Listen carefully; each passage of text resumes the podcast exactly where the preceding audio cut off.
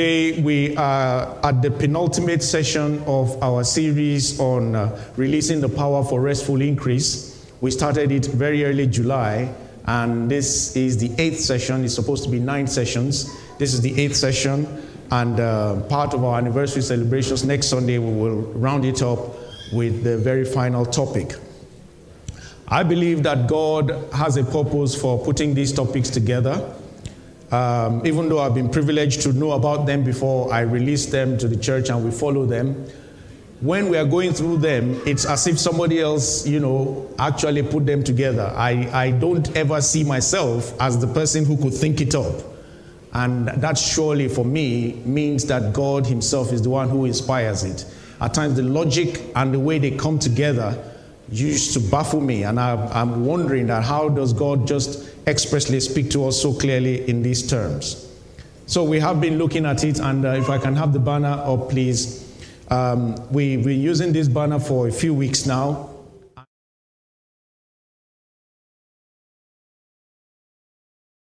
It's where we're at, and today we are on godly companionship and uh, so, and last week will be the last topic, as I said, on godly increase. But you see, the truth of the matter is that this godly companionship builds on the last few sessions. If you have godly perspectives, as I said last week, if you have godly perspectives, you will always speak like God. When you can see like God, you will speak like God. You will be confident in God. When David was looking at Goliath and he was saying, Today I will bring down your head, he saw what God saw. He saw that God had already seen that Goliath was a dead man already. But everybody else who was natural and carnal around him could not see the same.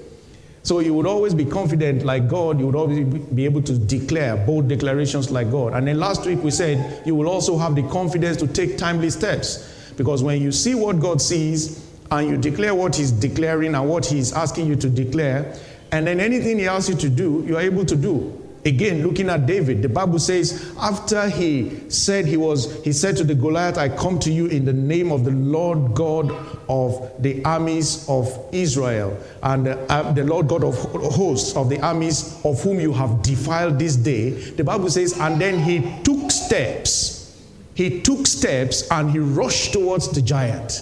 He took steps and he rushed towards the giants because we must also take timely actions. Peradventure, if after saying all that, he didn't take steps, then maybe he would have, uh, uh, uh, the, the, advantage, the, the enemy could have still taken advantage. But all that helps us to understand what we need to do as individuals responsibly. But what I want to say today is that as we look at the topic of godly companionship, we come to a, a slightly more advanced phase one that we take for granted. We know about it, but we take it for granted. The godly companionship is as a result of man's need for what I would call interdependence. You won't find it like that in the Bible. But you see, interdependence is basically what God put in place so that man can depend on him and depend on people. Even the, the, the natural saying that no man is an island holds a lot of truth. I'm not saying it's a valid, complete truth because only the Word of God, anything you find in the Word of God is the absolute truth. But you see, the, the reality is that no man is truly an island. Everybody needs God and needs other people. So when you are running this race, part of the rest you need in life, you can be a very bold declarer, you can be a very uh, you can be very good with taking timely actions and doing things, but you need God and you need people if you are going to take delivery of certain things in life. There are certain things that no matter your anointing, no matter your grace, you cannot do by yourself. Some things you can do by yourself. I'm sure you can brush your teeth by yourself. I'm hoping you can. Yes, you can do that by yourself. But there are certain things you can't just do by yourself, no matter how educated, how strong, how powerful you may be. Praise the Lord. And so we need to understand this need for godly companionship. In Genesis chapter 1, verse 26, I'll start from there. Uh, and I always say that most of the time, if you really understand Genesis chapter 1, Genesis chapter 2, Genesis chapter 3, in fact, you have understood a lot about God. And Genesis 1:26, where God made man, the Bible says, let us read together. Then God said, Let us make man in our image according to our likeness. Let them have dominion over the fish of the sea, over the birds of the air, and over the cattle, over all the earth, and over everything creeping that creeps on the earth. So God said, We want to make this man in our image and after our likeness. This translation says, according to our likeness. This means that they will continue to have affinity to us. They will have to depend on us. This man will have to depend on us. When I say us now, talking about God the Father, God the Son, God the Holy Spirit. He said they will have to depend on us. They will be in our image, but they will have to look up to us. That is why before man fell, God was coming down to the garden in the cool of the day to have fellowship with man because he knows that man needs that fellowship for existence. Man needs that continuous visitation by him so that he can fulfill what he's got to fulfill. But if you put the verse back up, the Bible says, and he said, let them have dominion. So they will have some interactions on the earth we have put them on. And that interaction will mean that they will have dominion over fish, over birds, over cattle, over earth, over all the earth. Because those things that they need to have dominion over will have to feed them naturally, will have to help them exist here naturally. Praise the Lord. So there is a system of interdependence that God put in place right from the time man was created. And if we don't understand this and know how to wisely engage with God in this agenda of godly companionships, which He put in place, I define godly companionships as what God puts in place to help us fulfill the spiritual, physical, emotional aspects of interdependence that we need to fulfill in life spiritual unto God, emotional and physical in terms of how we relate with one another. And I will be quickly taking us through a few areas of godly companionship that will help us to understand this better. Everybody needs somebody. Many people say the president of the American state, the United States of America, is the most powerful politician on earth. Some would arguably say the most powerful person on earth. But the reality is that if you have ever been in that office or you have ever been following, I am a student, I like studying American president history. I took that up as a little child when I lived in the States uh, for a few years of my early life. I took a lot of interest in it. So I've studied almost all American presidents from their independence till date extensive study. I look at their lives, look at their wives, look at their fallings, look at where they are, till the current president. It's a country that I believe that nobody, you can't just become a president there, regardless of what people think. You can't just become a president there. The history is heavy. And um, I see that despite the power that is invested in that office, it is such an office that can so easily be uh, at the whims and caprices of the people they govern. We're all following the, the trends now when the, the, elections that are being planned for, for later on in the year. And we all know that a lot, I'm just, it's not a digression, I just want to consolidate on what I'm talking about. We all know that the two parties have virtually brought out their candidates now. But you can see a change in the atmosphere in terms of the rhetoric and the talk, even by the president himself, because he knows that he needs people to retain that office. As powerful as he was, he's a man I respect. I don't care about what people say. I respect him because he respects the things that God likes. That's good enough for me. But you know, the truth of the matter is that as powerful as he is, as powerful as the contestants may be with their history, they need the people to vote for them because you don't just become the president without the people backing you up. So you need people as much as they need you. Hallelujah. Hallelujah. I use that extreme example because you see, a person that the world calls powerful is so dependent on people, then we must all understand that the principle of interdependence is something we should not joke with. Say with me, I need God. And then look to your neighbor to the left and say, I need you. Look to the one to the right, say, I need you. If they are your spouse, say, Oh, I need you badly and seriously. Say, I need you seriously. Not badly, seriously, seriously. Because if you have them badly, something else can happen. So you need them seriously. Hallelujah. It has to be based on agreement. Companionship to walk has to be based on agreement. There must be something we agree about. And again, as I look at different categories of companionship, godly companionship, we will see how agreement is key. Amos 3:3, very famous for us in understanding the power of agreement. He said, Can two walk together except they be agreed? Can two walk together unless they are agreed? It is impossible. So we must see that there is a need for agreement, and godly companionship builds on the agreement that is there by God for us to walk around.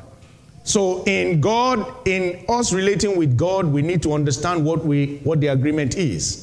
In relating with other people, with uh, different kinds of other people or categories of people, we need to know. Godliness in every case must prevail. Godliness must be what runs our companionships. 1 Corinthians 15, verse 33 says, Do not be deceived.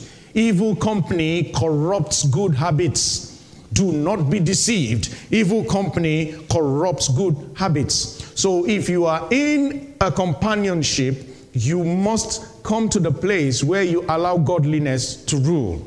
This is very important because if you don't allow godliness to rule, what the Bible warns us against is that evil will prevail, evil will triumph. So, whatever the relationships and the companionships we have, we must make sure that godliness triumphs every time. I want to quickly tell us five types of godly companionships that we all must have and their significance for our restful increase. Number one is companionship with the Holy Spirit. Companionship with the Holy Spirit or companionship with God. We relate with God the Father, God the Son, God the Holy Spirit through the Holy Spirit. This is put in place by God primarily for guidance and inspiration.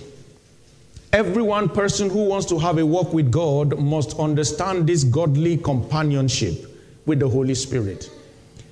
Many believers have accepted Jesus Christ as their Lord and Savior, which is fine, but are not developing their relationship with the Holy Spirit. So they are finding the journey of Christianity very hard and tough.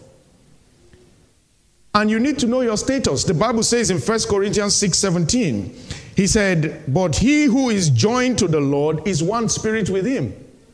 When you are joined to God, when you say you've come to Jesus Christ to be your Lord and Savior, you have become one spirit with God. And when you are one spirit with God, that means that you can hear from God. That means you can relate with God. That means you can be part of, of God. You can enjoy a communion with Him all the time.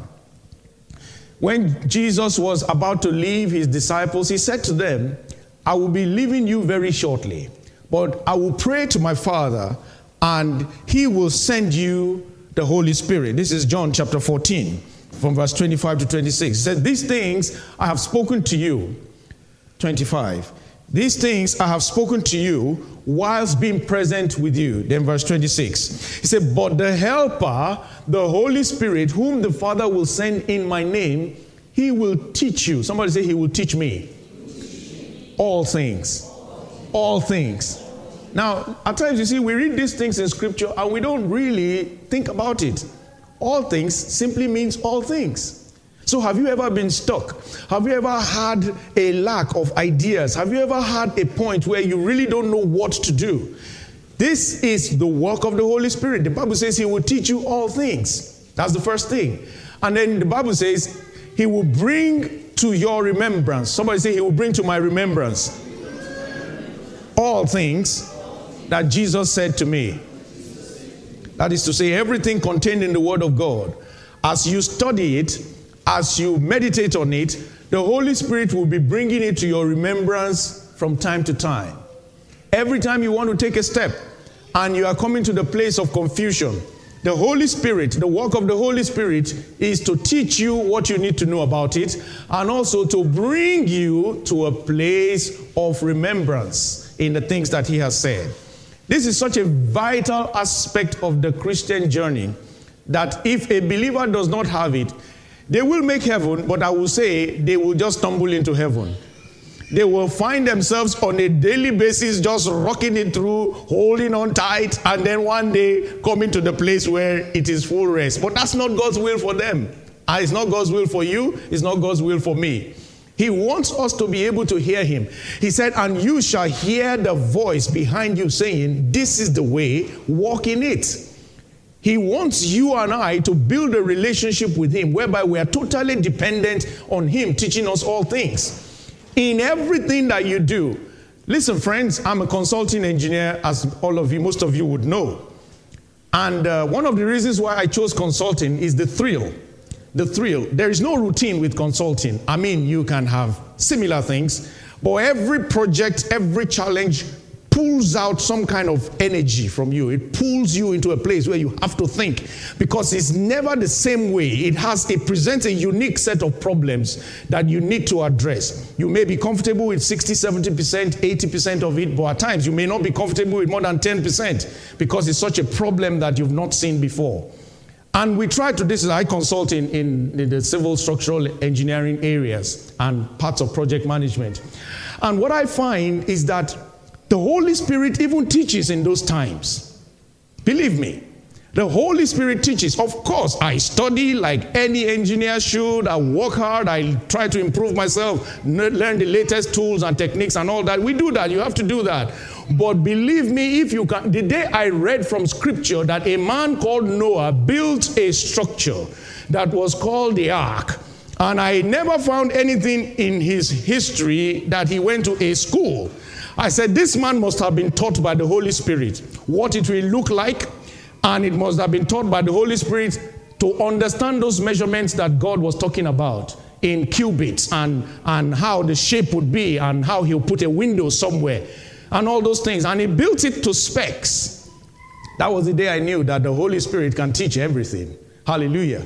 So many of us make light of the Holy Spirit. I was, I was working with a church, one of our big churches down in, in London about 10 years ago, and I was consulting for them on their new facility. Very challenging thing they wanted to do. To, to pull down, to, to take a structure that existed and pull down everything inside, maintain the footprint, but create a large hall inside. Very challenging. Imagine like doing, taking out this floor and just making it into one large floor from ground floor up, but a very vast expanse. And it was very challenging. And I remember driving back, and they were depending on me. It had to happen in about four months. And I remember driving back four hours from the, the, the, the, the meeting, because it's down in Dartford, Kent. And I was saying, Lord, you have to help me in this. These people think I know what I'm supposed to do. because in the meeting, they will say, Well, sure, Dr. David knows what we'll do about. I'll just nod and say, Yeah. and as they're asking, I'm saying, Lord, you have to help me here. Because they believe that I know it's like your son, your, your little boy, telling you, Dad, I'm sure you can handle that. You know, even if you can't handle it, you have to put up a bold face and say, Yeah, son, don't worry. so I said, Lord, you have to help me here. And I didn't hear anything on the way back. But I was just singing and listening to messages. And then I got home. It was around about 10 p.m. at night. And then I went to bed. I was very tired, having driven, and they were doing a lot of work on the M25 then, so it was very slow getting back. Anyway, I got back very tired, and I went to my bed and I slept. Round about midnight, it was a tap on my shoulder, physical tap. Said, Wake up now. And I stood up, sat by the edge of my bed where I normally sit to meditate. Some of you sit there and you are thinking about your problem. Don't be sitting there and think about problem. When you sit at the edge of the bed, it's a very powerful place to hear God. Don't listen to the devil. Eh, many people listen to the devil much more. They put their feet down and they start to think, oh, I have to do this, pay this bill, pay that. That is the devil. Sit down and hear God. Praise the Lord. That's for you, free of charge. As I sat down there, he said, Now take a piece of, take the drawing, bring out the drawing they gave to you, and pick a pencil. Just as I'm talking to you, I'm hearing clearly. I picked it up. He said, Now, this is how you will frame it. Said, Put the first beam here. It will be 15 meters It will span, it will be the central spine. I say, Yes, sir. I put it there. Say, all the other beams will offset from it. Then design a new system that will hold that beam because all the weight of the structure will come on it. It was like a light from heaven. And as I put it one time, I went to the computers in the morning, checked it, everything worked perfectly, which hardly happens. Most of the time, you will work it and try again and work it. Put it in one time. I rang the architects. I said, We've got it in the morning. I was so excited. I said, We've got it. They say, How? When I sent them the sketch, they couldn't believe it. Holy Spirit.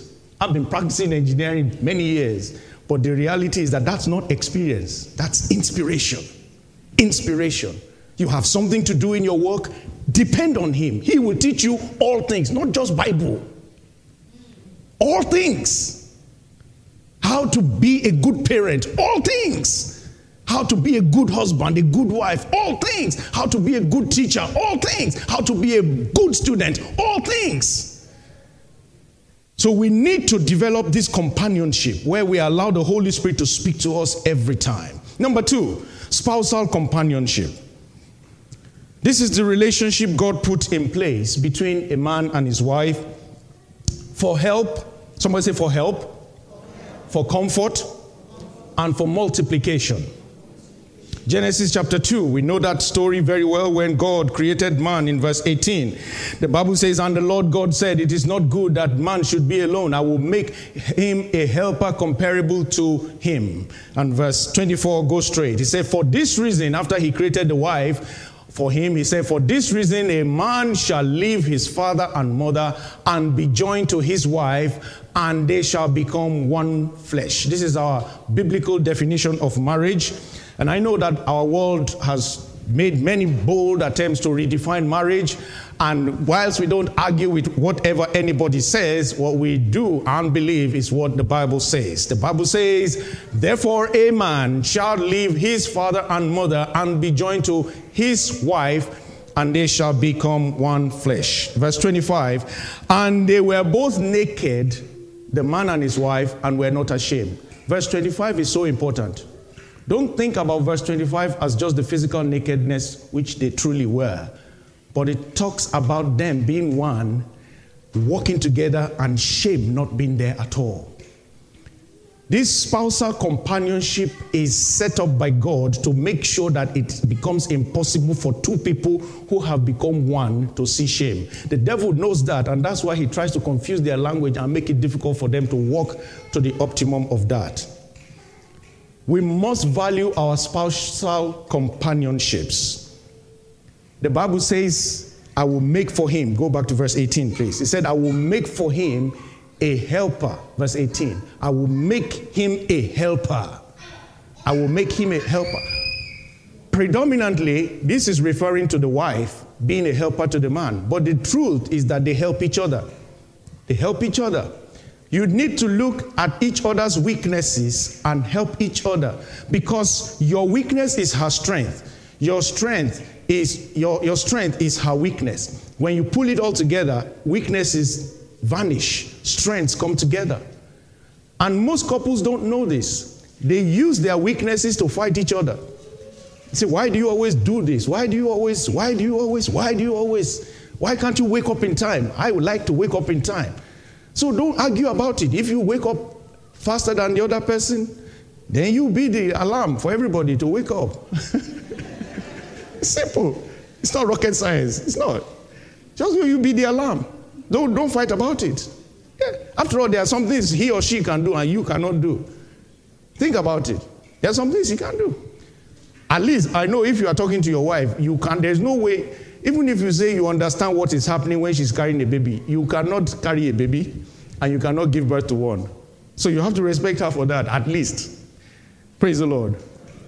I used to have a boss. He told me his story when he was, his, his, his wife was about to put to bed many years ago now, the first child. And he was in the labor room with her. And when they told the, the, the lady to push, they said, push. He said he didn't know when he's the man. Now he said he didn't know when he started going. Mm. He said, The wife said, If I slap your face, you have no idea what is happening here. So the man, the man kept quiet. I, I, I, I stayed with my wife. Just the first one, I, I couldn't because I, I, I just could not then. I was indisposed. But uh, the, my children, I was always there when they were born. And it was very interesting. One moment she's saying, Hold my hand. I'm holding her hand. And I forget to look. The next moment she said, Why are you holding my hand? when the eyes have changed, I didn't see. I should have let go of the hand. She said, Leave me alone. but when the baby comes out, we all celebrate. We help each other. We should help each other. Friends, whatever your state is with your spouse, if you are married, please value this relationship. It is an uncommon thing. God made it happen. And don't say, why is my own like this? Your marriage, God told me before I got married, God said to me, He said, There is no marriage made in heaven. Wise couples only work with me to make a heaven of their marriage. If you walk together and you walk with God, it becomes a paradise for you. And God will make your marriage good in Jesus' name. God wants you to use it to help one another, to comfort one another. You comfort one another physically, you comfort one another emotionally where you are getting all the hard knocks at work and everybody is dumping the things and accusing you of everything, that place you go back to should be your place of refuge. So couples work together, wait for the person. You know what? When, when, I, when I just got married, I didn't understand this thing. When my wife comes back and she has things and she wants to discuss things, I used to think if I bring out my own problem, she will see that it's a small problem. She has a small problem compared to mine and she'll be encouraged. But then the moment I bring out my own problem, it will be like, are you not listening to me? so I learned later on to listen to her. I keep whatever were my own challenges for the day. Listen to her first, and I let her go and let her go about it. Let her go, and then I encourage her. I encourage her, and then if space permits later on, I bring out whatever it is I faced. Hallelujah. Just give preference to one another, and she does that for me as well. Give preference to one another. Work together. We comfort each other emotionally. We comfort each other physically. Just the time to hug, the time to touch. You can't hug everybody. You can't, you can't be close to everybody in physical, uh, in the physical space. So, but this your spouse is God given. You have every right, every time to enjoy that and make the most of it. Many times, couples are drawn apart because they haven't really physically been in touch for a long time. And so they grow apart and they don't know the value of these things. And you just have to make it happen. You have to make it happen. Hallelujah. When you make it happen, it gives you rest. It helps you to enjoy rest in certain places and certain cases. And also, of course, for multiplication. Procreation is made possible by the marital companionship. Let us make the most of it. Children can be born by any man or any woman, but children born by a man and his wife, in all probability, have a better chance of facing life more squarely because they are born into a relationship that is wholesome and completely sanctified. Now, I know that children are a gift from the Lord, and it really doesn't matter in, in a way, but it is better that couples understand that God's desire is that they procreate in the place where there is total reverence. There are many scriptures we can use for, for spousal companionship, but I just want to remind you this that what God said is that He will make you a helper. If you are not yet married, or you are seeking to remarry, or you are seeking to marry, I want you to pray that God will send you your own helper. That God will give you your own help. You need it.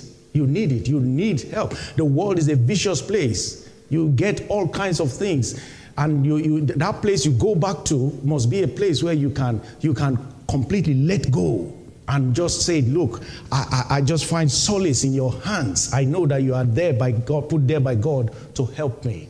This is very important. And love your wife, love your husband, respect them. However, you respect your spouse is the respect that people will give to them. If you speak about your spouse and treat your spouse anyhow, you put everybody you give everybody the license to do so. You can say anything about my wife anywhere. I don't have a problem with you, but don't God help you to come and bring it to my presence. you won't do that again. You won't. And this has been my life for many years. Because she's mine.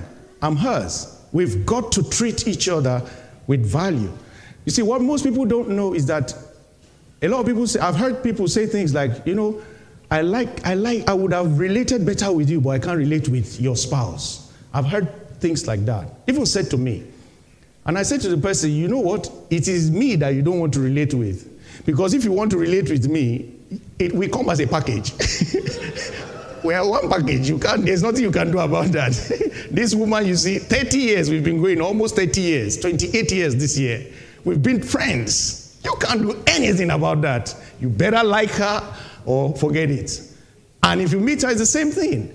But people let people come and say things to them. I told her, put your mind at rest. Anybody that says they don't like me because of you never liked me. They never liked me. And that's the truth. I'm not saying that spouses should take that for granted and behave anyhow because they must love you. That's not what I'm saying. I'm just saying that if you let people, they will split you and they will cause you to have problems. Hold each other dearly. Because most times, the people who are talking against your marriage and against your relationship were not there when you were starting it and when you were facing some issues that none of them knew anything about. So continue to hold each other. Spousal companionships are helpful and let us value them. Very quickly, number three, family companionships. Just a step beyond the spousal. This is put in place by God for nurturing and productive growth. I'm talking about family now man, wife, children. Man, wife, children. Many of us do not understand that God has made provision for families for a specific purpose.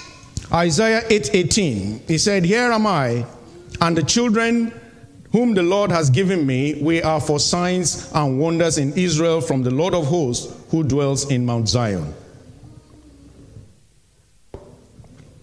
Somebody say, We are for signs and wonders. Say, We are for signs and wonders. Every one plan of God is for the genealogies of people to have a trace from generation to generation of his reverence, of his power. That's why the Bible will talk about the God of Abraham, Isaac, and Jacob. I am the God of Abraham, Isaac, and Jacob. Abraham, the father of Isaac, Isaac, the father of Jacob. It's very important. Even Jesus' Christ, even Jesus' genealogy was described by family because of the importance of family. He said, We are for signs and for wonders. What God wants to see is more godly families, more people who invest in making godly families happen. Godly families and good families don't just drop from the sky, they are worked up, they are labored to produce. A, des- a, a, a serious man and a serious woman who is his wife will work together to make it happen. They will, they will nurture children in the things of God they will labor to improve themselves so that they can give the children a good environment to grow spiritually, physically, materially, financially. Ephesians 6:1 now puts a, re, uh, a, responsibility on the children. He said, Children, in that relationship, in that companionship, obey your parents in the Lord, for this is right. Verse 2 says, Honor your father and mother, which is the first commandment with promise. And verse 3 says, That it may be well with you and you may live long on the earth. This is a very important thing in our day and age. Friends, we are young people now who are very clever, who are very smart, and in many cases, the regard for parents is dwindling. The regards for parents is flickering away on a continuous basis. The church of God must pull things back in order. Go back to verse 1. Please, it says, in the Lord. So, parents, you have a responsibility to be in the Lord. We don't demand that children follow our bad ways. We don't demand that children follow the things that are not in the Lord. So we must make effort to make sure that we are mentoring in the Lord, for this is right, the Bible says. So, children have a mandate and a responsibility to honor their parents because the Bible says it is the right thing to do. But parents must realize that being in the Lord is a big responsibility. And in verse 4, go to verse 4. Verse 4, the Bible says, And you fathers do not provoke your children to wrath, but bring them up in the training and admonition of the Lord. Provoking children to wrath doesn't just mean that you are being abusive. Of course, you shouldn't do that. But do you know at times how we provoke children to wrath? Our generation do not understand that young people have no one to look at except us. They're always looking at the parents. They're always looking at the parents. At times, if you see some of the youngsters we have, even in the church now, I saw one walking away the other day. It was like a mini version of his father from the back. And I said, God, you are so wonderful. The young man walked like that, and I looked at him from behind, was going out through those doors, and I could see his father in a very small frame. it's so powerful. They walk like us, they talk like us. We are their first superheroes, we are their first, you know, point of contact. They are the persons that they relate. You are the person that they relate to first. So you must develop yourself in the Lord and model the things in the Lord. And when we say model in the Lord and not provoking them, what we are saying is that let them see that you don't have a double life. One of the things that provoke young people and don't want to make them follow the ways of God now is that they see parents live double lives. Very different from what they live at home, very different from what they see them live in church and when they meet other Christians. And that's not the will of God. Be that person that shows your children that all you need is integrity, one word, one life, togetherness. Integrity means whole, oneness. So the way they see you at home is the way they see you at church, no different. The way they see you at home is the way they see you relate with your friends if you are in socials, no difference. If you are with some friends and they see you talking and, and drinking and behaving and partying as if the world is, you know, is collapsing tomorrow, and then they see you at home, you know, just being very disrespectful to your spouse and just doing things and using foul language, watching everything and cursing, and then the pastor calls or somebody calls from the church and they say, Oh, bless you. It provokes them. it provokes them. It, it confuses them, then it provokes them. And some children have actually rebelled. I have seen growing up some of my mates who rebelled. We were brought up in church. We were loved by our parents as, far as I could see. We were brought up in church. We saw our parents as church leaders, elders, pastors. We were all brought up like that. But some of them resented Christianity because they could not just move away from that sheer hypocrisy that was demonstrated by their parents. They saw their parents as different people when it came to church, but they could not see the same thing at home. And it really affected them. And so we must understand some of us are grateful. My father was, he's a what you see is what you get. He was just like that. No, nothing to hide, nothing to hide whatsoever.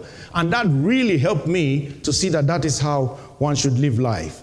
So we must understand to make these family companionships work, we have responsibility. Friends, if you bring up your children in the way of the Lord, a time comes, they start to become your counselors. The same children you were teaching the word of God today. I have children today, I thank God for them. There are some of them now, for all of them, there are certain things now that I don't do. I can't just do it without consulting them. I will ask for their opinion. They are my children. Thank God for them, they are still growing. But you know something? They have come to a place where they have now started to become my advisor. That's how I became to my father as a point. But the Bible makes us to understand this. Psalm 127, verse 1, is what I'm talking about. He said, Behold, children are a heritage from the Lord, the fruit of the womb is reward. Verse 4, verse 3, sorry, verse 4 now. Said, like arrows in the hand of a warrior, so are the children of one's youth. And verse 5, he said, Happy is the man, happy is the man, verse 5. Happy is the man who has his quiver full of them. They shall not be ashamed. I say, You will not be ashamed. In the name of Jesus. He said, But they shall speak with their enemies at the gate. Hallelujah. But before they get to that stage, it takes a lot of nurturing, it takes a lot of modeling, it takes a lot of hard work. I was looking at Reverend Kenneth Hagin Jr He's in his 70s now. Yeah, he's in his late 70s now. I was just trying to calculate whether he's 80 yet, but I'm sure he's way over 70 now because I know he's way older than Franklin Graham Jr. But you know, Reverend Kenneth Hagin Jr., obviously the father is Kenneth E. Hagin, who's popular faith preacher who went to be with the Lord in 2003, I guess, if I remember correctly.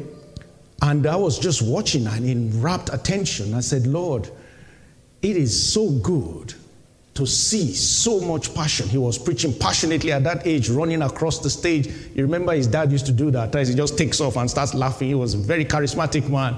And I saw the same thing replicated in this son. I've not listened to Craig for some time. They are, they are Kenneth E. Hagin's grandson, uh, Kenneth Hagin, W. Hagin's son now.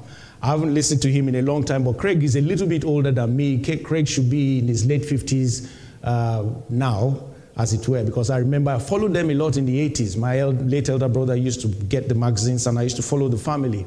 But you know, it's so, so rich. I listen to people like Joel Osteen today and I'm, I said, Lord, it's so important. John Osteen has been dead now, gone to be with the Lord now since 1999. 1999. And here you have this young, one of his five children, pick up the ministry, takes it to a higher level altogether. That young man, Joel Osteen, recorded for him for 17 years. 17 years, recording videos like this, putting the suits on him to make sure he used to say that he makes sure his father looks good on a Sunday. Today, the whole world knows him as a charismatic preacher leading a, a, a great movement out there in Houston, Texas. It is beautiful. I'm not saying every preacher must produce preachers, but there is something about legacy. There is something about legacy that God wants through family uh, companionships. And we must make sure, right before our eyes, we start to see our young people come into form. And then we start to see our grandchildren come into form in the mighty name of Jesus. Let us take our family companionships very seriously because God is the one who ordained it, and uh, let us understand the responsibilities thereof. If there is any family today where there is a pain, where a child seems to be off course, and it looks as if things are not going well, I want you to be rest assured that God's plans are for good and not of evil. Keep depending on Him, put that child before the Lord on a daily basis, and God will do a work of restoration in Jesus' name was, it was uh, Benny Hinn that said something that I never forgot. He said, You just keep praying. He said, when, even when there was a time his daughter was just, she was just everywhere. So she, one day she, they would say she found, they found her in the club. Benny Hinn's daughter, they found her in the club. This one, they found her there. And so one day he put on his leather jackets and everything and jeans and went to the same club that she was. the girl was shocked when he saw her there. He said, What are you doing here? He said, oh, I came to I came to party as well. just to just to make that child know that you know what, I have the love of the Father for you. And he said that really touched his daughter. He knows that he doesn't believe in those things, he doesn't do those things, but that he could put on those kind of clothes and come to where she was and I think God used that experience, if I remember the story correctly, to touch her.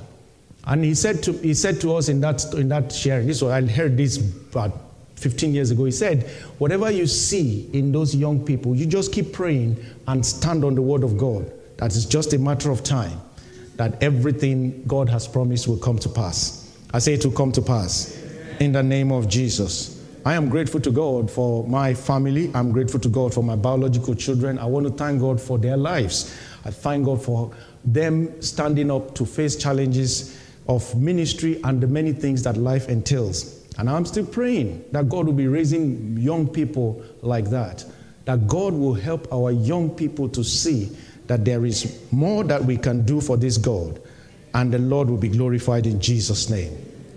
Number four, Christ centered or Christian companionship. This talks about us as brethren. I can preach this one till, till Christmas, but I will take my time to just quickly go through it now. Talking about Christian fellowship, companionship. This is put in place by God for three things. Somebody say compatriotism. I know it looks like a big word, it just means that we are compatriots, which means we believe the same thing. Somebody say for camaraderie.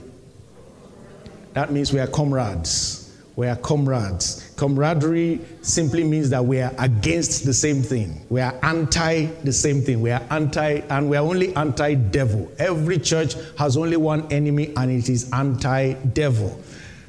And then, thirdly, obviously, for companionship. Somebody say companionship.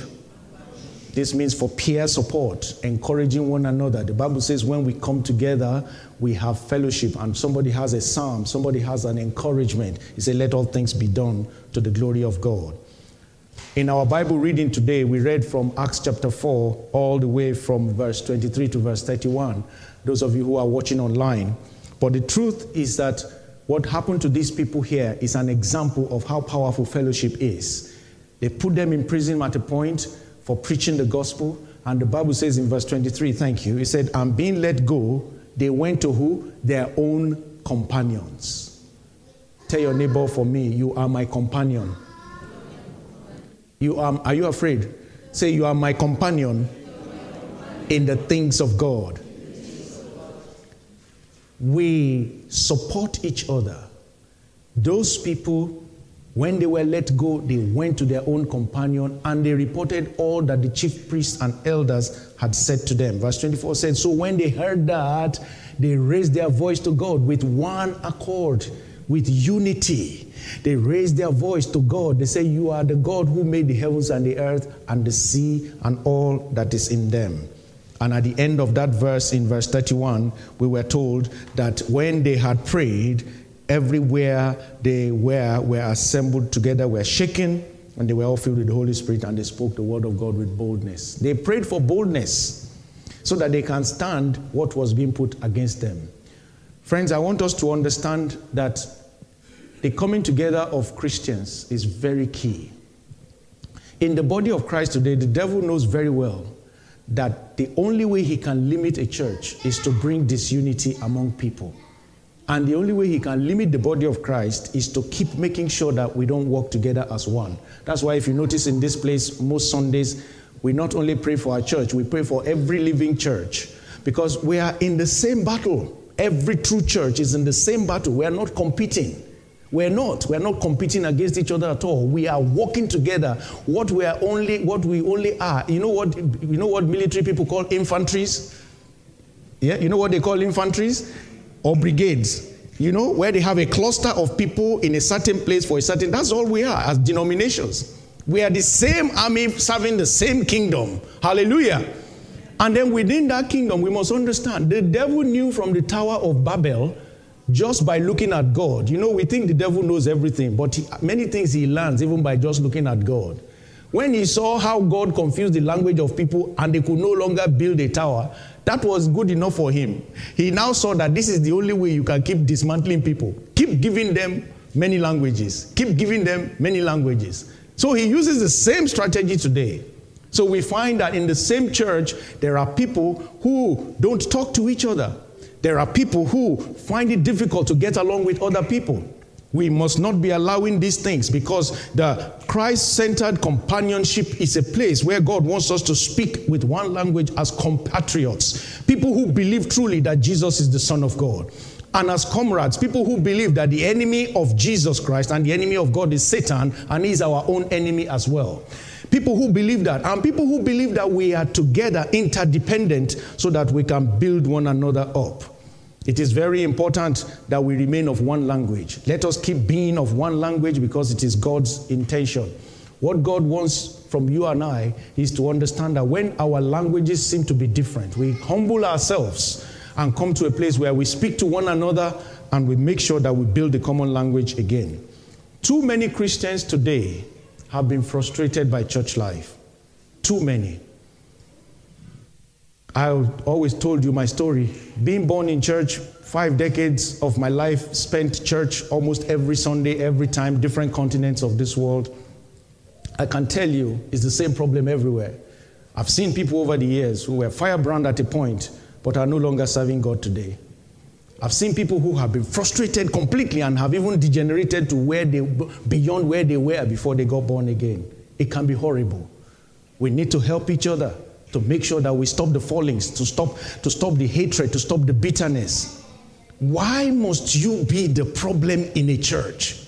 Ask yourself. Why must I be the problem? Why must everything, when they talk about something, it turns and turns? By the time you trace the story, trace the story, trace the story, it, your, your name will have to be inside. Why must it be so? We need to make sure that we work hard, that we don't have such legacies.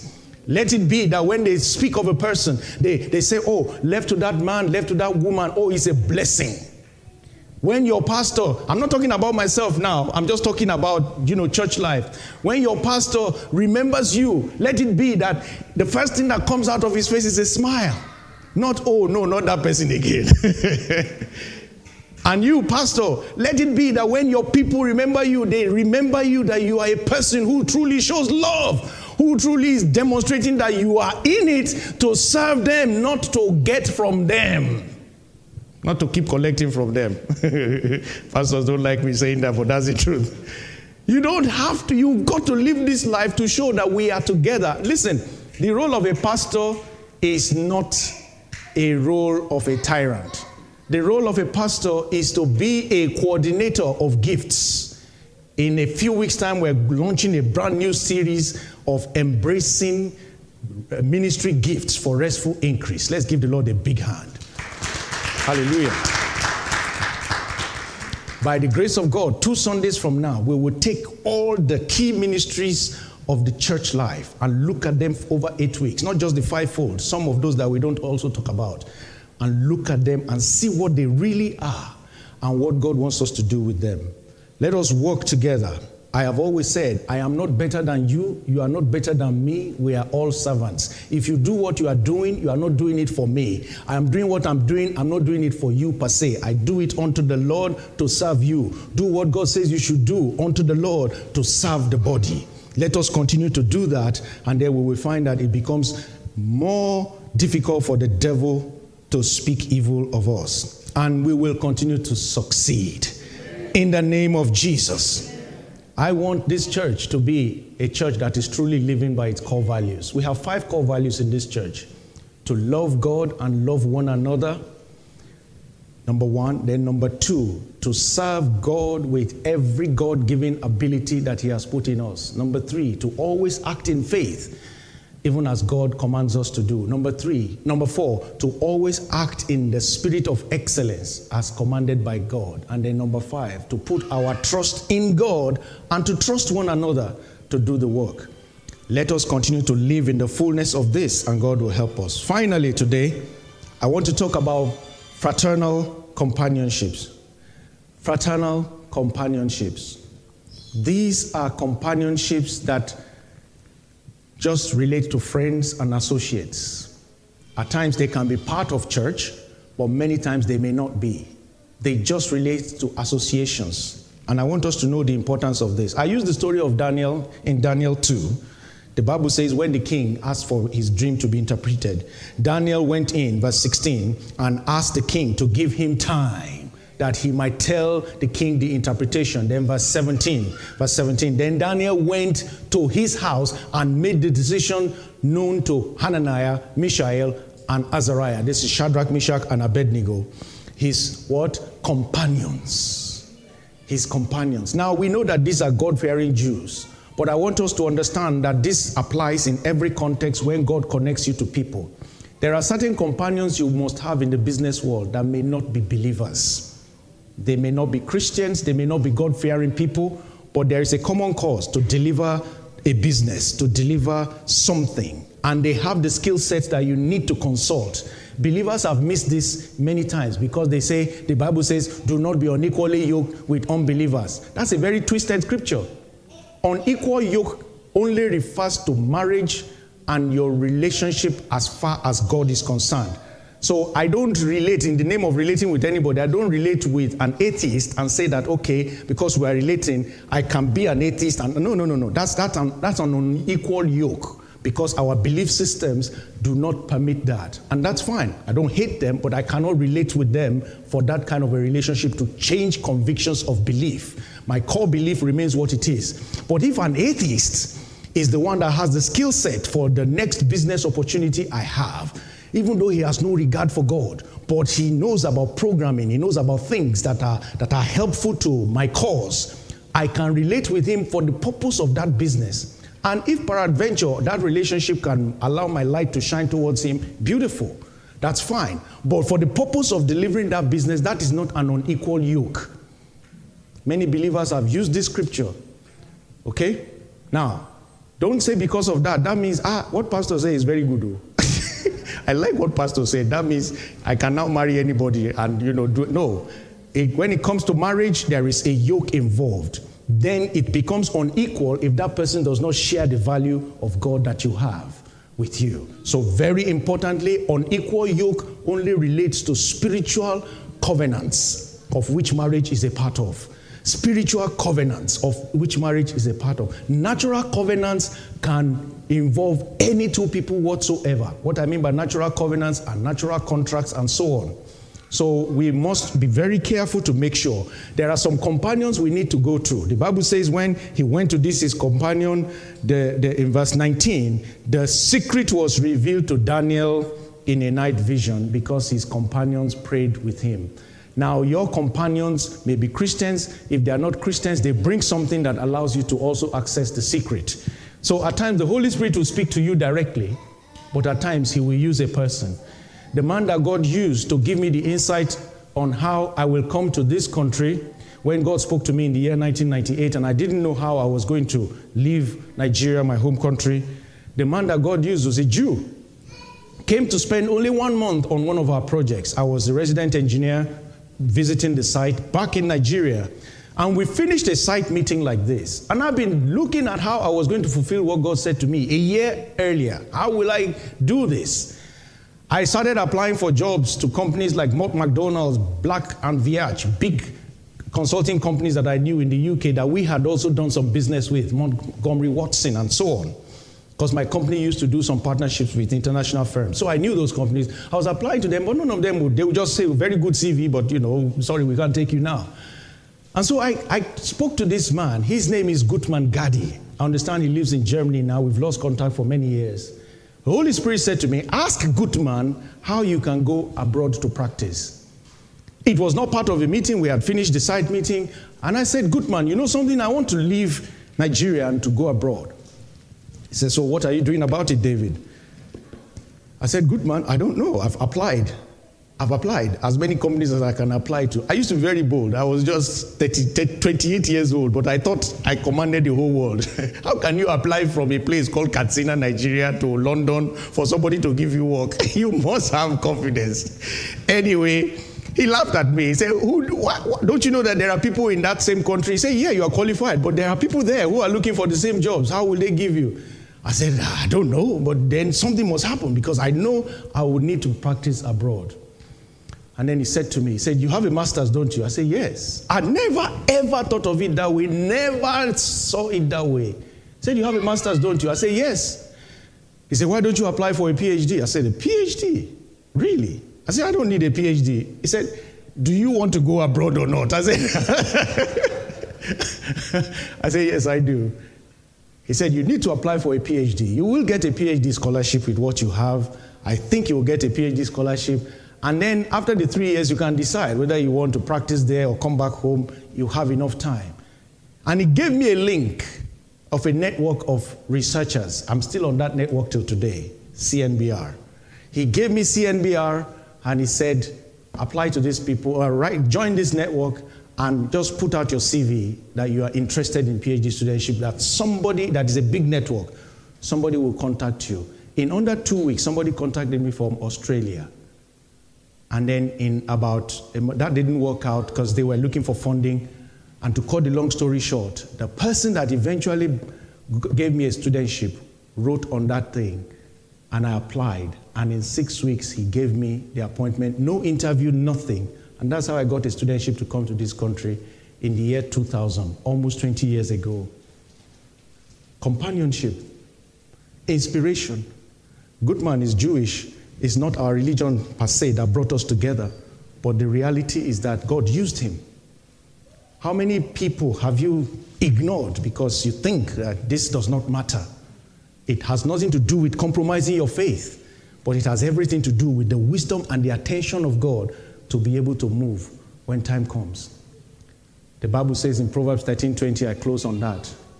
He who walks with the wise shall himself be wise but the companion of fools will be destroyed.